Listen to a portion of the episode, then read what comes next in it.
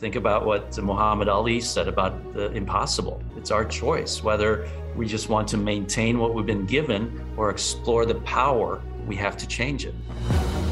Welcome to Action This, practical wisdom from experienced management pros, a podcast series featuring a stacked roster of industry guests dishing about what it really takes for brands to thrive. All right. Hello, everyone. Welcome to the Action This podcast. I'm your host, Zach Hamilton, and I am really excited. Uh, this is just our third episode, uh, but I'm really excited for today's guest. Today, we have uh, Gabor George Burt with us. Gabor, welcome to the podcast. Thank you, Zach. Pleasure, especially to be number three. Uh, yes. In your series. Wow. Yeah, number three, exciting for our discussion today. You and I have had a lot of great uh, conversation already. I know many of our listeners um, really are C M Os, really at the executive level, chief experience officers, chief strategy officers. I'm sure many of them know you, Gabor, your work. Um, but real quickly, for those of you who may not know Gabor, um, he has an incredible just body of work and, and who he is and Um, just how he's helped brands globally. So I want to give you a little bit of background before we get to our conversation for those of you um, who do not know him. So Gabor um, is a global authority on creative transformation and high impact strategy. He's the founder of the Slingshot framework. He's also one of the core original experts of Blue Ocean Strategy, the new millennium's most influential management concept, and the contributor to the worldwide best-selling Blue Ocean Strategy book. Gabor launched the Slingshot framework in two thousand eleven as an expansion of his Blue Ocean Strategy work. Slingshot enjoys worldwide recognition at the forefront of global innovation, which we can all agree. We need more innovation now than, than ever. The framework shows how to engage creative thinking to systematically reimagine market boundaries, filling a major global need. An I B M survey of fifteen hundred C E Os worldwide found that creativity is considered the single most important leadership trait for future success. Gabor is recognized amongst the top thirteen future shaping innovation visionaries. Uh, Gabor has also um, been featured among high profile events delivered, such as opening presentation at Global Marketing Forum, designed and hosted the Forum for Partnership of the Americas, so gathering of business and government leaders from across the Western Hemisphere. Gabor has shared the stage with Seth, Seth Godin and Sir Richard Branson at Forum One, one of Europe's biggest leadership events with over five thousand participants, designed and co-hosted the first Arab Innovation Forum and spoke multiple times at the Dubai Knowledge Summit, and also closing keynote at Africa Rising Conference. He's one of three judges for the E U Innovation Venture Award. Uh, Gabor works with executive teams of, multinational, of multinationals, um, subject matter experts, government agencies, and startups in applying the Slingshot framework to reimagine market boundaries and carve out high growth strategies. Among them, Gabor's helped American Express launch an entire new business in partnership with Walmart. You have articles published in Harvard Business Review, Forbes, Entrepreneur, Disruption Hub, and Conference Board. Wow. Gabor, we are honored that you are our third guest uh, and so glad that you're here.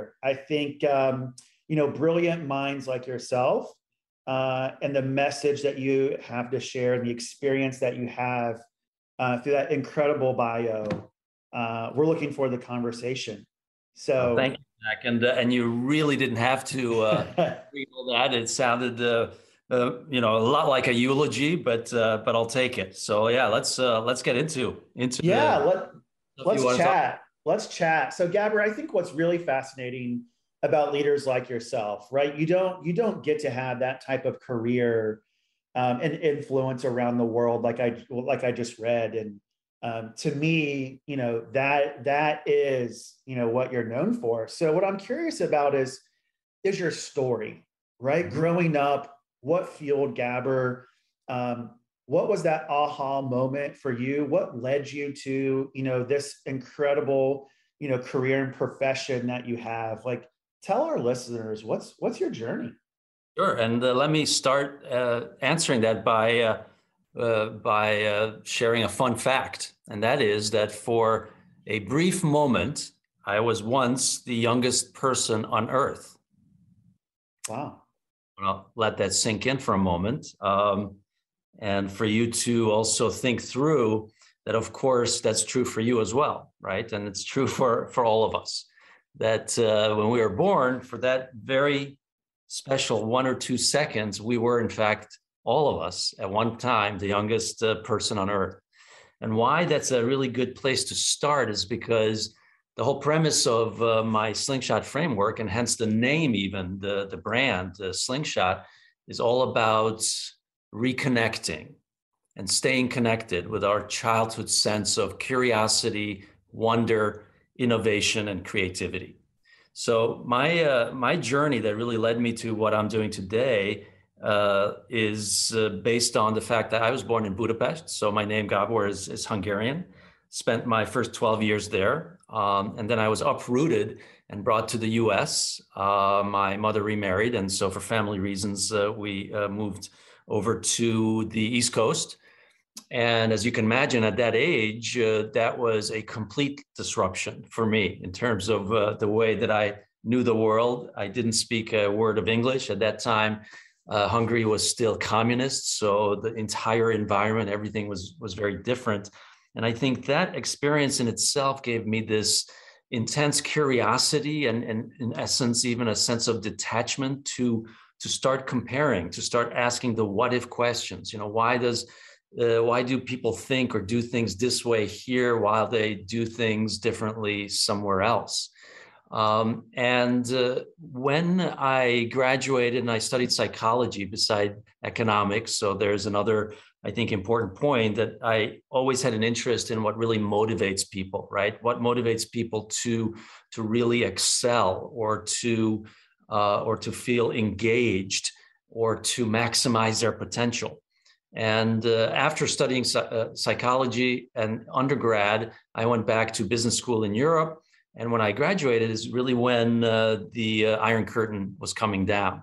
So I had the opportunity and took it to go back to Eastern Europe and be part of that decade of change, which to me was one of the most phenomenal periods in, uh, in human history, where an entire region uh, changed completely, politically, economically, culturally, uh, and mostly peacefully.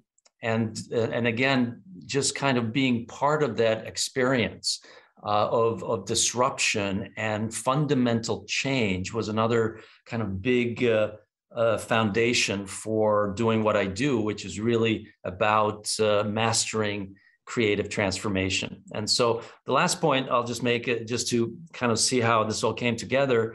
Um, I was actually running my own business. It was a financial software business. But my favorite professor from business school, uh, who I became friends with, uh, called and said, you know, I just completed the research to this uh, concept that I think will have global appeal, and invited me to be one of the first people to, to join the inner core. And that's what became Blue Ocean Strategy. And that, you know, the whole concept of it just really appealed to me for reasons I just explained. This was a very good fit with my uh, personal perspective and, and interest. I transitioned myself out of the company that I founded and started to become a blue oceanographer, which then led me to uh, to Slingshot. Amazing. That, Gabor, um, all the change that, that you experienced, right, with different cultures, like you said, the change, the disruption, reconnecting. I'm curious when you think about today, right, everything that you experienced growing up and the cultures and, and everything. Do you see that we're going through kind of that same thing right now with the political environment globally? You think about um, this, the social injustice and the social unrest that's happening. We think about climate change. We think about really behavior, right? And how mm-hmm. customers and people and employees were all behaving differently. Do you kind of see, is it deja vu for you? Is it, uh, you know, wow, this is this is another era. We're going to have another kind of mm-hmm. regeneration, reborn. Yeah, it's a it's a good good question, and you know, my My view on that is, first of all, especially during this latest uh, crisis, the, uh, the pandemic, um, I kept on referencing this great quote by Paul Romer, uh, a um, Nobel Prize winning economist, who said that a uh, crisis is a terrible thing to waste, right? Because it's really a matter of perspective. Crisis is profound change, and we live in a period of accelerated change. So when a crisis happens, it just means that it's one of the, it's a more extreme manifestations of what we should understand to be our normal. And during that time, all of us have the opportunity to flip our mindset and look at it as opportunity. Why? Because when the normal vanishes, uh, we can all be the creators of the new normal. We can be among the future shapers. So all those things that you mentioned, all those difficulties, all those obstacles, all those challenges are absolutely true. But I believe that the key to solving them and put ourselves in position to, to look at them as opportunities in disguise is our ability to uh, implement this wonderful resource we all have, which is our creativity. It's completely free, it's abundant, universal, that we, we all have it. And it's really what, uh, what uh, is at the core of our ability to, uh, to, uh, to really direct our, our future. So that's my th- thinking around that. Yeah, you know what's so interesting, Gabor, is, you know, I recently got asked this question of, um, you know, why are you a, why are you an experienced professional, mm. right? I never started out as an experienced professional. Uh, I've been a retailer at heart. I started out my whole life in operations, right? In high school, I picked up, you know, frontline employee jobs. My parents, you know, I have a, I have a sneaker addiction. So my parents finally said, we're not going to buy you those two hundred dollars sneakers. You got to earn the money yourself. Mm. And kind of the response that I gave as an experienced professional was, look, I, I'm a rule breaker. You know, my mom will tell you, although I did it very respectfully, I would always challenge her. I would challenge the status quo. You know, if I always got the answer from a supervisor of we've always done it this way, I was always trying to think about other ways that we could do it differently, right? And what I didn't realize is that's the, kind of that perfect persona for an experienced professional. And, you know, the Actionist podcast, as you know, although we, we do have a lot of C M Os that tune in who where customer experience really rolls up into their organization, what we've heard time and time again, Gabor, is experienced professionals want to change the way that their brands are interacting Uh, with customers and the way that they're interacting with their employees. And how do we reimagine these new boundaries? I never once thought of myself as a creative. I really thought of creatives as um, artists, right? You're really good at painting, you're really good at drawing, or you're an incredible poet, for example. And what I found out as I continue on in my journey and doing a lot of soul searching is I really am a creative at heart. Like you said, all of us are creatives at heart, because we're trying to create new lifestyles for ourselves, or we're trying to change our behaviors. And so when you think about the, the experienced professional, well, who's listening, can you just double tap into a little bit more around why creativity is so important and the role that they play to the brand strategy that they're trying to deliver or influence at their organizations? Sure, and that's uh, those are some great uh, thoughts and uh... and perspectives uh, based on your own uh, personal journey. I mean, you you talked about how you became an experienced professional, but that's not what you set out to become, but that your experiences kind of uh, molded you into that space. Um, and it's really interesting. First of all, there's a wonderful quote by Muhammad Ali, who had this fascination uh, with the, the word impossible. And Muhammad Ali said that impossible is just a word thrown around by small people who'd rather live in the world that they've been given than to explore the power they have to change it.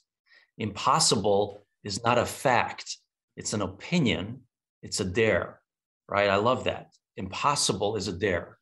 And when you're talking about uh, brand, um, the interaction of a brand with a, with a customer, and you, and you made the statement that uh, that experience, uh, uh, experience professionals are all about continuously changing or evolving that experience.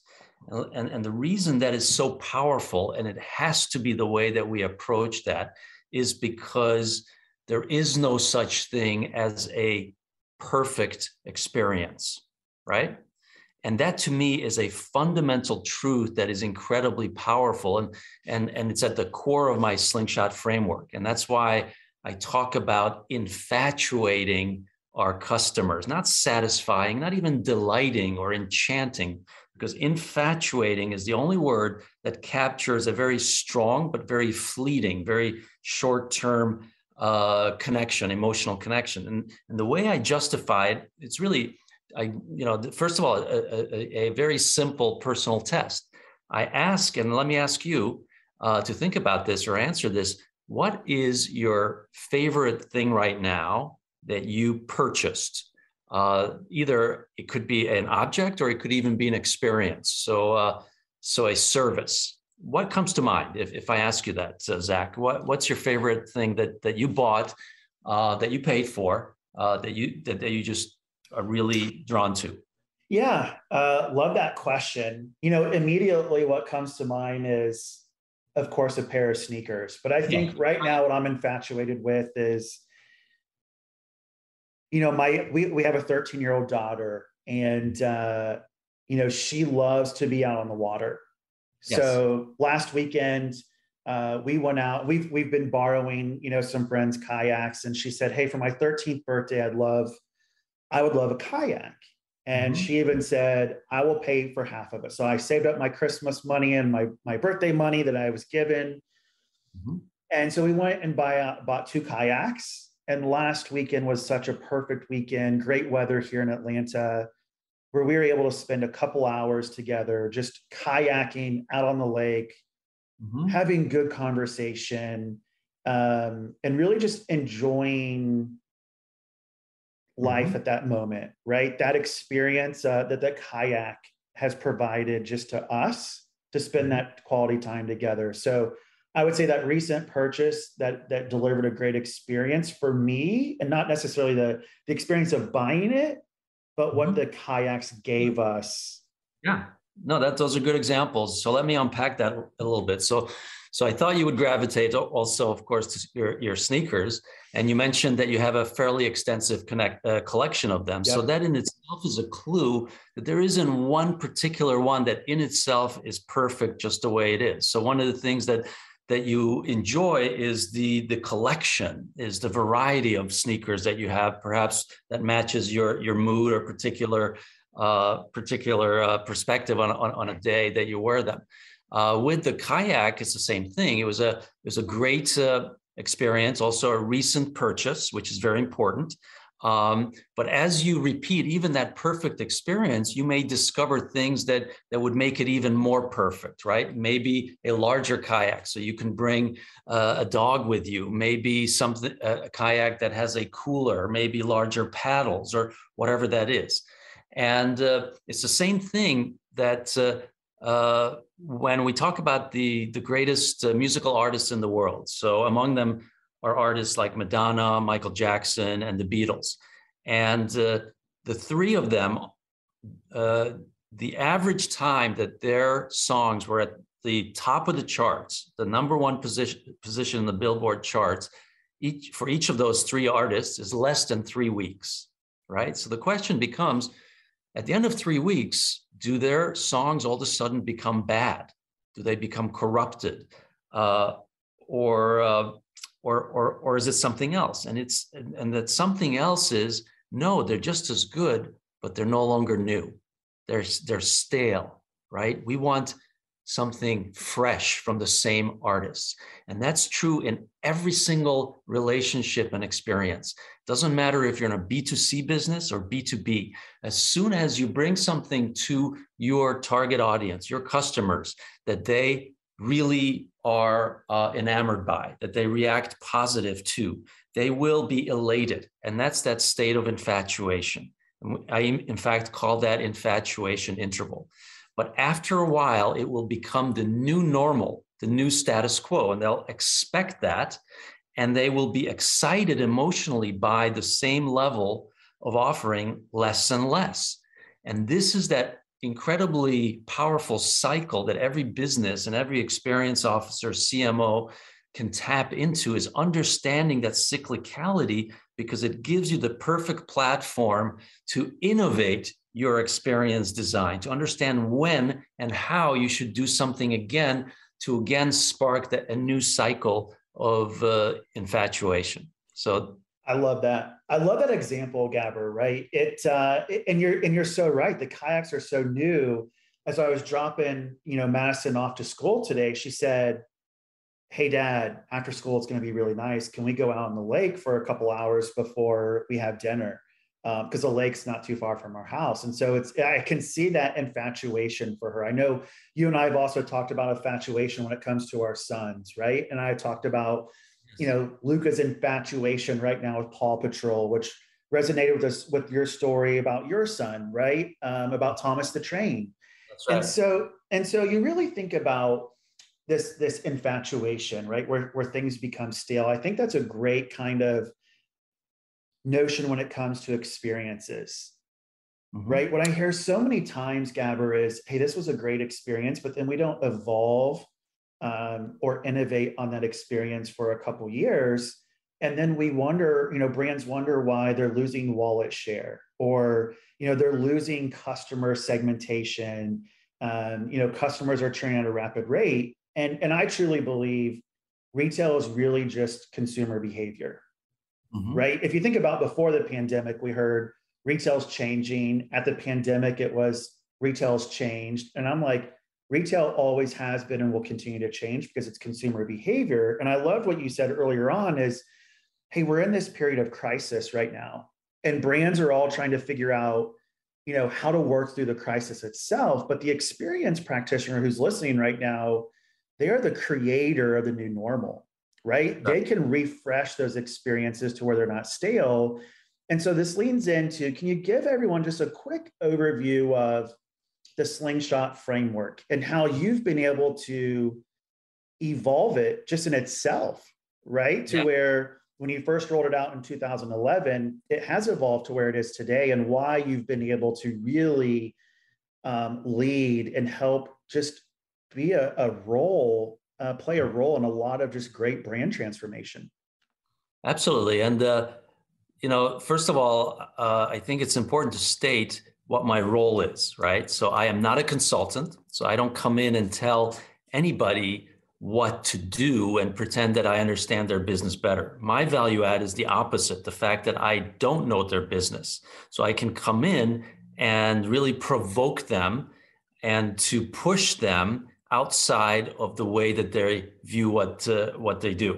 And there's this wonderful uh, old Southern expression that perfectly captures the dynamics of that. And, and the expression says, you can't see the label if you're inside the jar, right?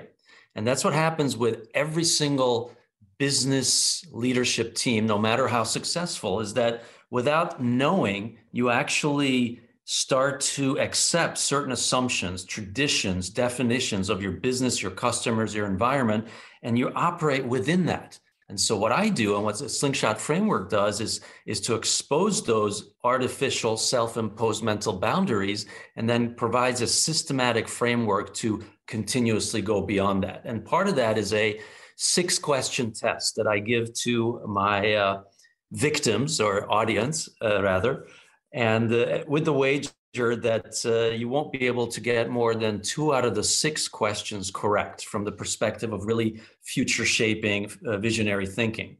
Very disarming questions such as, what business are you in? What do you think is the goal of innovation? Uh, who do you think are your most important competitors, et cetera? And almost every time I win that wager, right? And these are many times very successful uh, market leader leading companies and their, their, their senior executive teams. But then I say, look at what we're actually, uh, what, what we've done.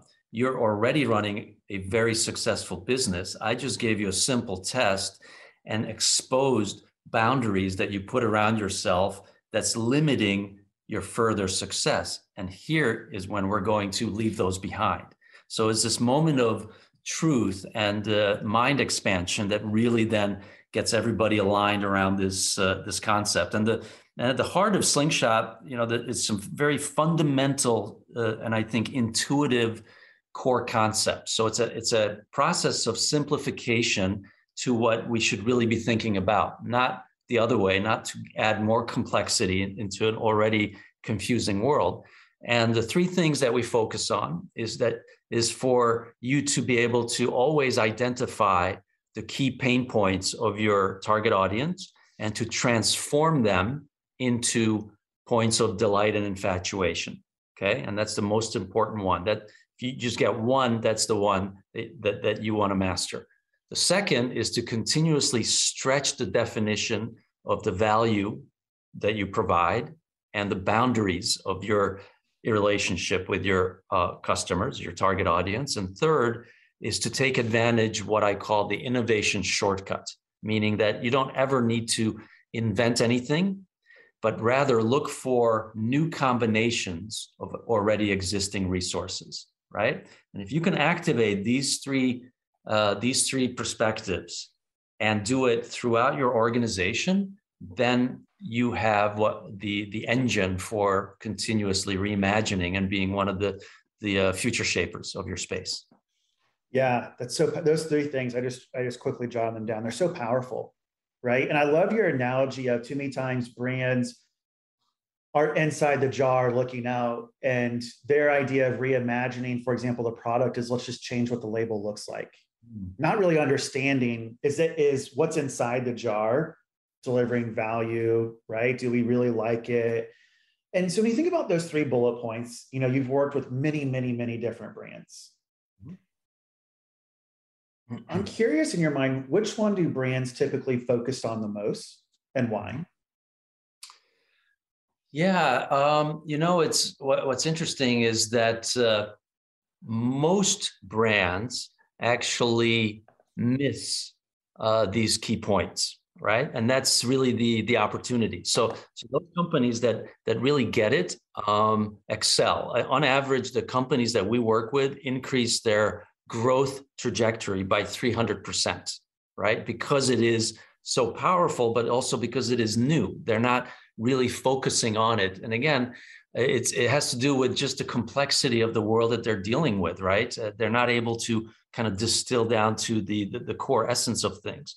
But uh, but when you get it right, then uh, then really the uh, the three together uh, are, uh, are, are, I think, incredibly uh, intuitive and therefore also powerful. But to answer your question, I think the, the one of the three that perhaps is, is uh, kind of easiest to, to grasp is the third one, the innovation shortcut, um, especially during periods of crisis where your resources are limited, right? So companies are forced to not acquire new resources, but reshuffle existing resources in new ways. But I'll give you a fun example of, uh, of just the, uh, uh, the this process that maybe your, uh, the listeners would appreciate that. So right before the pandemic, Spirit Airlines announced new configuration for their uh, flights, a new seating configuration.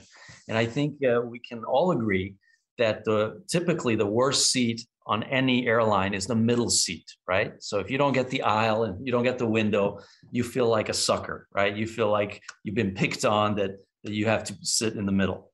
So what Spirit Airlines did is it announced that they are widening the middle seat by one inch, right? So just a minor, minor adjustment, but the psychological effect is exactly what I'm talking about. Now what was seen as the worst part of the experience, being stuck in the middle, is all of a sudden seen as the best part because you have the most comfortable seat in the middle, the most space, right? So a lot of this is packaging and, and just the perception that you are delivering as part of that experience. But that's the power of, of this transformation from the worst part of the customer's experience into now what is seen as the best part. Yeah, that's such a great, uh, that's such a great example, Gabor. You know, it reminds me of, you know, my wife and I have been have been loyal Discover card holders for such a long time. I mean, I got my Discover card when I went to college, uh, and it's the only card that we really have ever carried. Great, I mean, great, great customer service, right? We've never had an issue. If we do, their customer service is phenomenal. Yeah. But as international travel now is starting to come back, and, and I said, hey, I've got to go to Europe. Uh, I'm like, my Discover card's not going to work in Europe, of course. Right. Mm. And so I was looking at um, different cards. And so I had, we got the Amex card. Again, phenomenal experience of activating the card. But what was interesting was Apple, you know, sent me a personalized message and said, hey, we'd, we'd basically activate the card. And not that I wanted another card for a card's sake, but I was really interested in the Apple experience, right? Because I've always had an iPhone. I've always had a Mac. I've, uh, I'm an Apple user. And I was really just curious on, okay, what's the experience like with their card? Yeah. So I got the card because I was really just interested in what that overall experience was. And, you know, you definitely don't have to have the card, but they said, hey, would you like our titanium card? And of course I was like, yes, because I want to see what that full experience was. What's really interesting, Gabor, is when it was delivered to me last week, you know, when you get a new phone, you typically just put your old phone by your new phone, mm-hmm. and it automatically just transfers everything over. Mm-hmm. So easy. When I got the Apple card, all I had to do was put it right on the top of my iPhone, activated. Mm-hmm. And yeah. you know, right? When you get a new credit card, you have to call in, you have to go online, you have to enter all your information. It, it's a fifteen minute process to activate your card, download yeah. the app, all those different things. And so to your point, Apple made it so easy. Yeah. Where it wasn't and, about the card, it was like, wow, that drove infatuation for me. I actually texted like four of my friends and was like, this is an amazing experience. You got to try it. Yeah, and that's a great, uh, you know, personal uh, testament. Exactly that. That uh, even though you may, someone may say, "Well, that's not even a big deal. That was a small thing, right? You're activating a card, and maybe even to say, well, that's maybe even an obvious uh, innovation, but it's only obvious in hindsight, right? So, so it's only obvious once you actually do something about some that everybody grudgingly goes through, such as activating a card. And it's the same thing that I travel frequently and often with uh, with several layovers. So it was always to me a similarly kind of irritating uh, uh, friction point or pain point to keep track of my different boarding cards, right? To know which one I can discard because I've already taken that uh, segment, and and to keep the ones that uh, that are still remain on the trip. And so years ago, when Delta, uh, before it was Delta, it was Northwest, all of a sudden issued me a single ticket with all boarding pass with all the three flights on it. And there was the same reaction that you had. I said, finally, somebody understands what the the the the, the experience is really like and did something about, about a, a point of irritation. And what was brilliant about that is that it's also good business because it saves resources. Instead of having to print three pieces of paper, it printed just a single one, right? And so those are the things that uh, if you start doing it in small steps and develop a culture around it, that's when you get, can start uh, doing it in, in, in amplified ways that, that create market disruption. Chatter by Stingray proudly presents Action This. Let's have a chat. Visit chatter research dot com to try out our online feedback demo and experience the Chatter effect.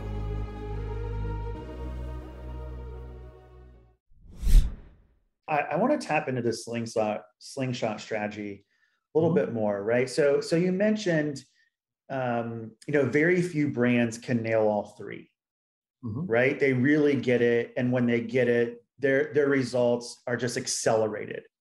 You know, I find that, you know, as well, when you think about customer and employee experience strategy, I really just talk about it as what's the experience strategy today, where, you know, many listeners, you know, to the podcast right now, this action, this podcast, they all have the desire to, to deliver that value, to nail all three of those points.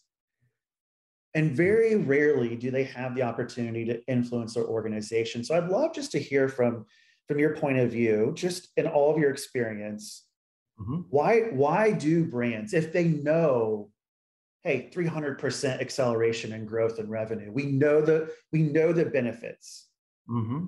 then what's getting in their way? Why aren't they not mastering this? Yeah, uh, that's that's a very good question. I mean, a lot of it has to do with friction, uh, with uh, tradition, you know, all these things that hold us back. Uh, when uh, you know, when uh, there's this um, there's this this wonderful uh, uh, joke uh, that goes like this: uh, how many psychologists does it uh, take to change a light bulb? And the answer is just one, but the light bulb really, really has to want to change, right? And uh, and it's the same with uh, with people, of course, and, and organizations, that we are resistant to change. So so there is a, a built-in kind of mindset that, that we want to hang on and protect the status quo, even though it makes no sense at all. And there's so many stories about this. The fact that, you know, Kodak invented Uh, digital film uh, a long, long time ago, but it never introduced it because it felt it would cannibalize its film business. And now, of course, the company became the casualty of uh, digital uh, film. Motorola invented uh, the uh, uh, the cell phone um, uh, and uh, in the in nineteen seventies, but it was Nokia in the early nineteen nineties that actually popularized it, right? So The, the the the reason why, even though it makes sense and you'd think it would be intuitive, is because there is inertia, there is resistance and, and friction in organizations. But the more that uh, uh, that we can demonstrate the success, the more that uh, we see a world that otherwise doesn't make sense, and that companies realize that doing nothing, standing still, is not an option, the more that this becomes uh, Uh, much more clearly the path. But the other way I want to answer your question real quick, because you said a lot of times uh, experienced professionals are not in a position to uh, make change, right? Or to, to direct their organization. But what they can do, and, and this is really powerful, is to continuously observe their customers and, in fact, go through the experience of their customers, right? And once you do that continuously, that will drive such results, the insights that you generate, and then your ability to, to lock in on key customer pain points and then turn them into points of delight and infatuation. Once you just start doing that at your level, that will create such powerful results that it will get the attention of your senior management team to uh, take it on as part of the overall uh, strategy. I think that's that's such great advice, Gabor, right? Really around experience your own brand. Too many times, you know, we become, to your point, right? We get blinded by, we know our brand, we know our operation. But really what we have to do is really influence our organization around, let's, let's just let's put our, and again, to a mindset of, we don't know our brand. We're going to experience it for the first time. Let's be our own customer. Um, and really understand, what does that journey look like? And are we creating infatuation, delight, value? Or are we creating friction? Are we creating inconvenient experiences because this is an operational procedure that we've had for fifteen years that we don't want to take our operations or disrupt operations through change management, although we know this is what we need to do? We're just thinking short term for, for our P and L, right? If you really think about it. And so I love that advice of experience your own brand, right? Mm-hmm. You pretend like you don't know who your brand is. And I think this kind of now double clicks into Blue Ocean Strategy. Um, and that's how we connected, right? So that's- I've, I've been thinking through, you know, one of my goals was always to have my M B A, and I had started my M B A, and then, you know, my professional life got in the way, and, and some of my health had gotten in the way, you know, and, and, you know, that journey. And, and so I kind of put my education on the back burner, and, and I was trying to think through, hey, I know I travel a lot. I sit at the soccer fields for a long time while Madison's training, or the basketball court while Eloise's training. And so I ran into the Power M B A. And I thought, wow, this is a great way to just learn something different, take a different point of view than traditional university education. Not that it's a bad thing, but I'm always like, hey, I want to challenge the status quo. I like to try new things. And one of the units is really around Blue Ocean Strategy. And, you know, I've read the book once. Mm-hmm. I'm actually listening to it again just to, to help myself reset um, with Blue and Red Ocean. So mm-hmm. walk us through, you know, just the work that was involved in, in being one of the core contributors to Blue Ocean Strategy, and, and why you saw a need to really democratize the learnings around the Blue Ocean Strategy. Yeah, so Blue Ocean Strategy uh, became the, the most influential leadership concept of the new millennium. Amazingly, has sold over um, four million copies, which for a business book is just uh, uh, you know, unheard of.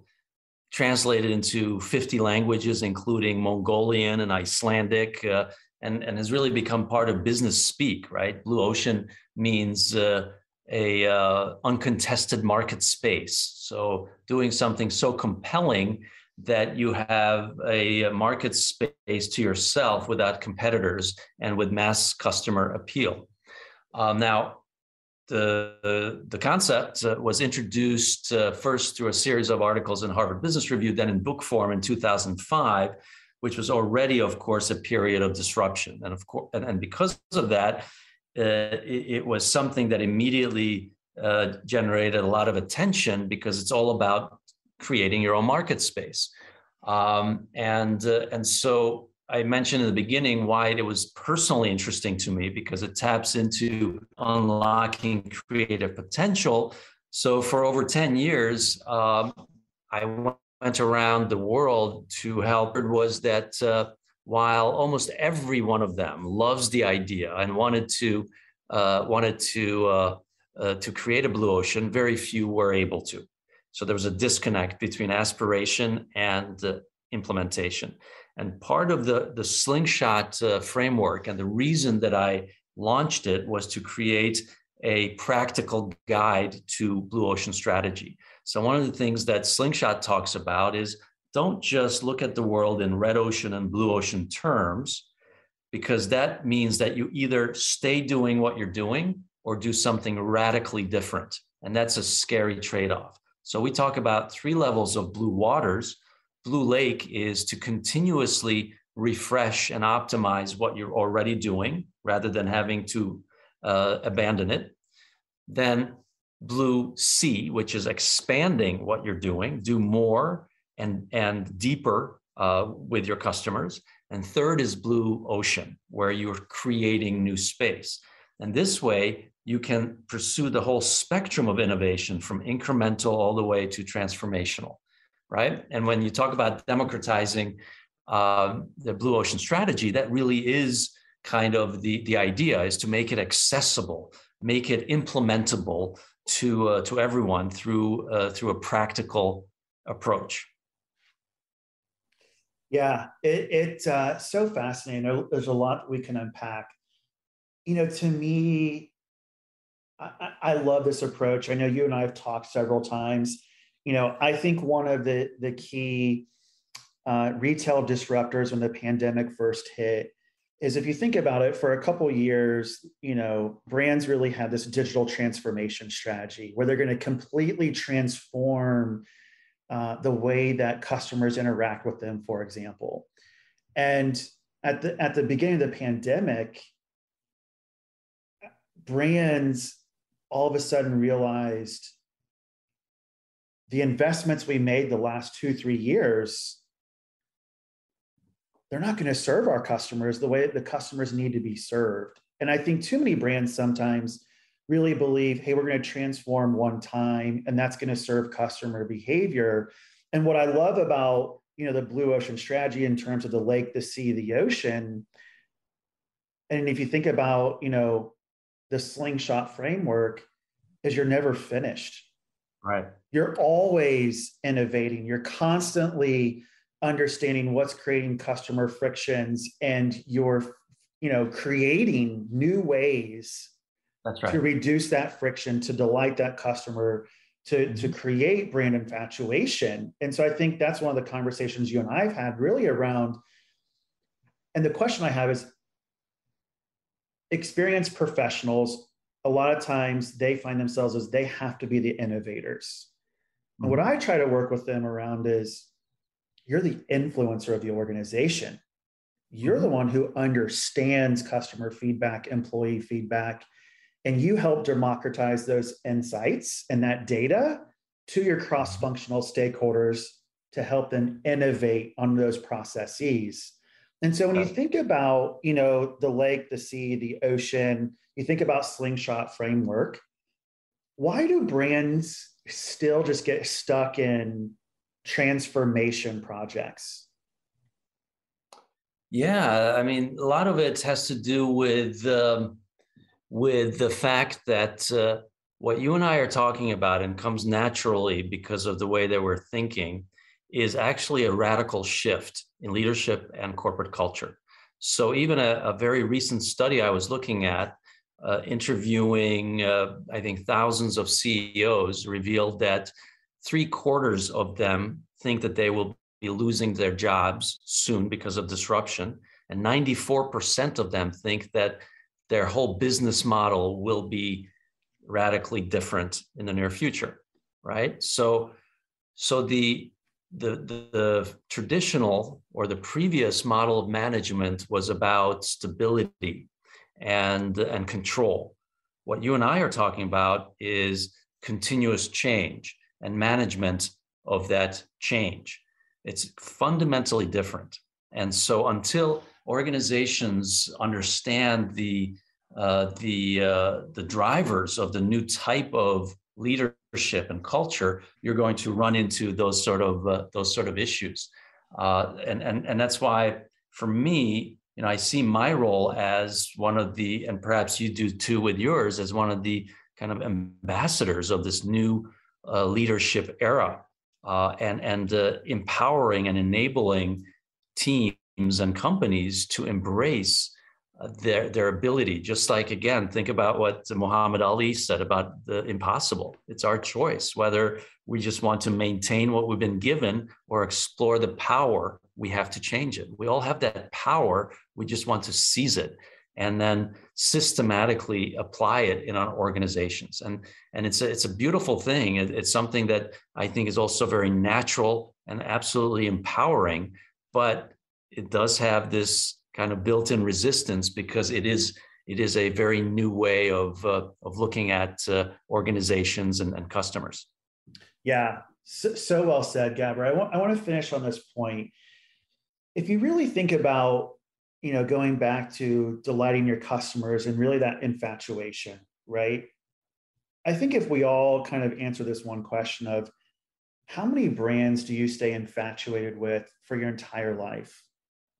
It's going to be very, very, very minimal, maybe one or maybe two, right? I mean, for me, I just keep thinking through infatuation, and I'm looking around my office, and what I see is I have a couple pair of Jordans sitting over in the box that I, in my corner, and I have a couple that's on my bookshelf. And so, you know, that's something that's so rooted deep in me that I know I'm still infatuated with it. Yeah. Mm-hmm. I think, you know, Ford is another one. I've always driven a Ford. Um, I recently had a Jeep, but traded it in for a Ford F one fifty, right? So Ford has just always kind of been that brand that I trust. Mm-hmm. Um, I think they've evolved that experience. I'm curious, are there any brands like that for you? Uh, part one, the question is, brands that you've stayed infatuated with for such a long period of time. And then the second piece of that question is, knowing that infatuation really is the new loyalty, right? Infatuation follows customer behavior, and it really is the new loyalty. How mm-hmm. should C X Os and C M Os be thinking about this new shift in infatuation versus loyalty? Yeah, so good, good question. Let me answer the, the second one, uh, second part of it uh, first.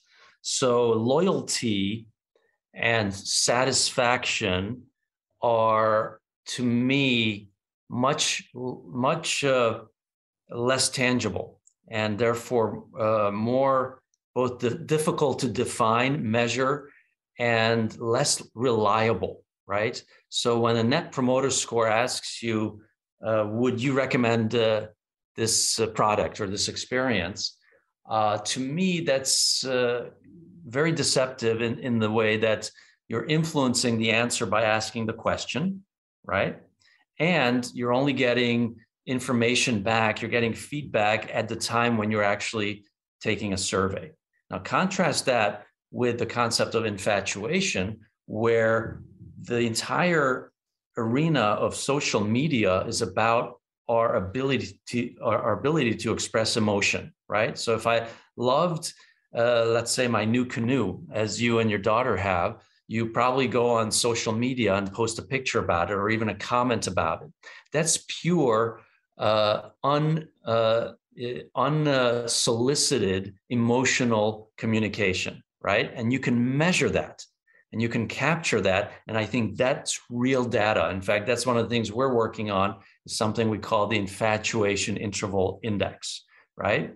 So, so the idea of loyalty, I think, comes from, if you will, a whole series of ongoing infatuation intervals, right? That's that's what loyalty or or long-term satisfaction, if you like, is built around. So I think the right measurement to, to capture and understand customer attachment is infatuation and infatuation intervals.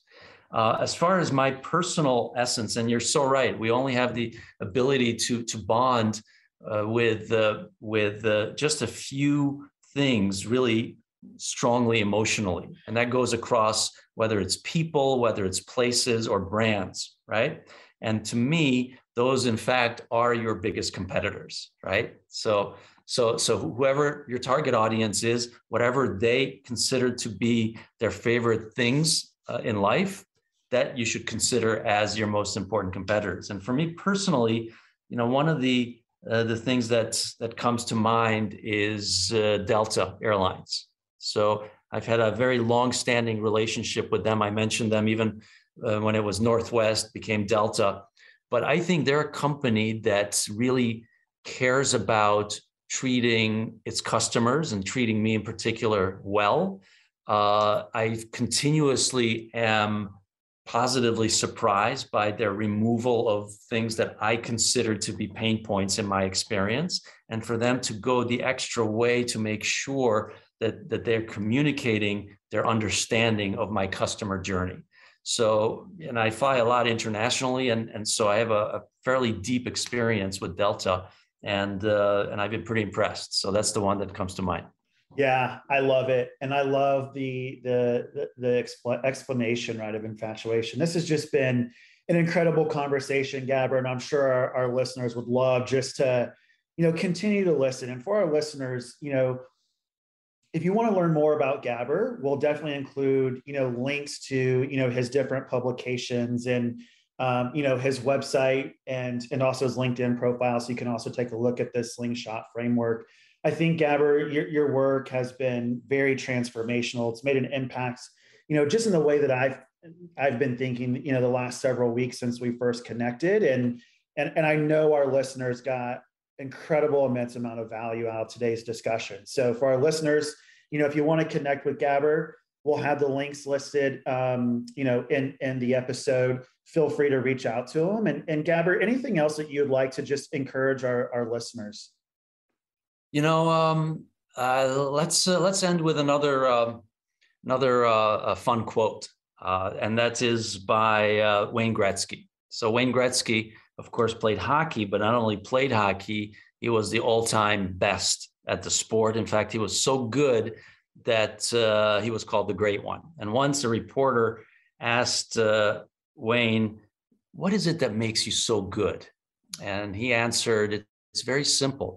I skate to where the puck is going to be, not where the puck is," right? And that to me is a, is a really nice takeaway message. So the whole idea about our ability to think creatively, ask the what if questions, and, and, and to put ourselves among future shapers is simply looking ahead.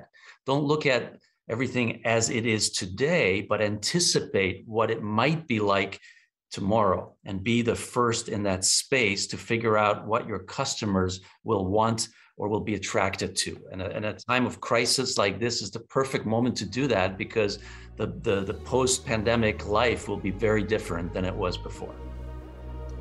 Well said. Couldn't have said it any better. So with that, thank you everyone for listening to Actionist today. Uh, hope you got a lot, a lot out of the conversation as I did, and uh, looking forward to uh, you know, bringing the next episode to you next week.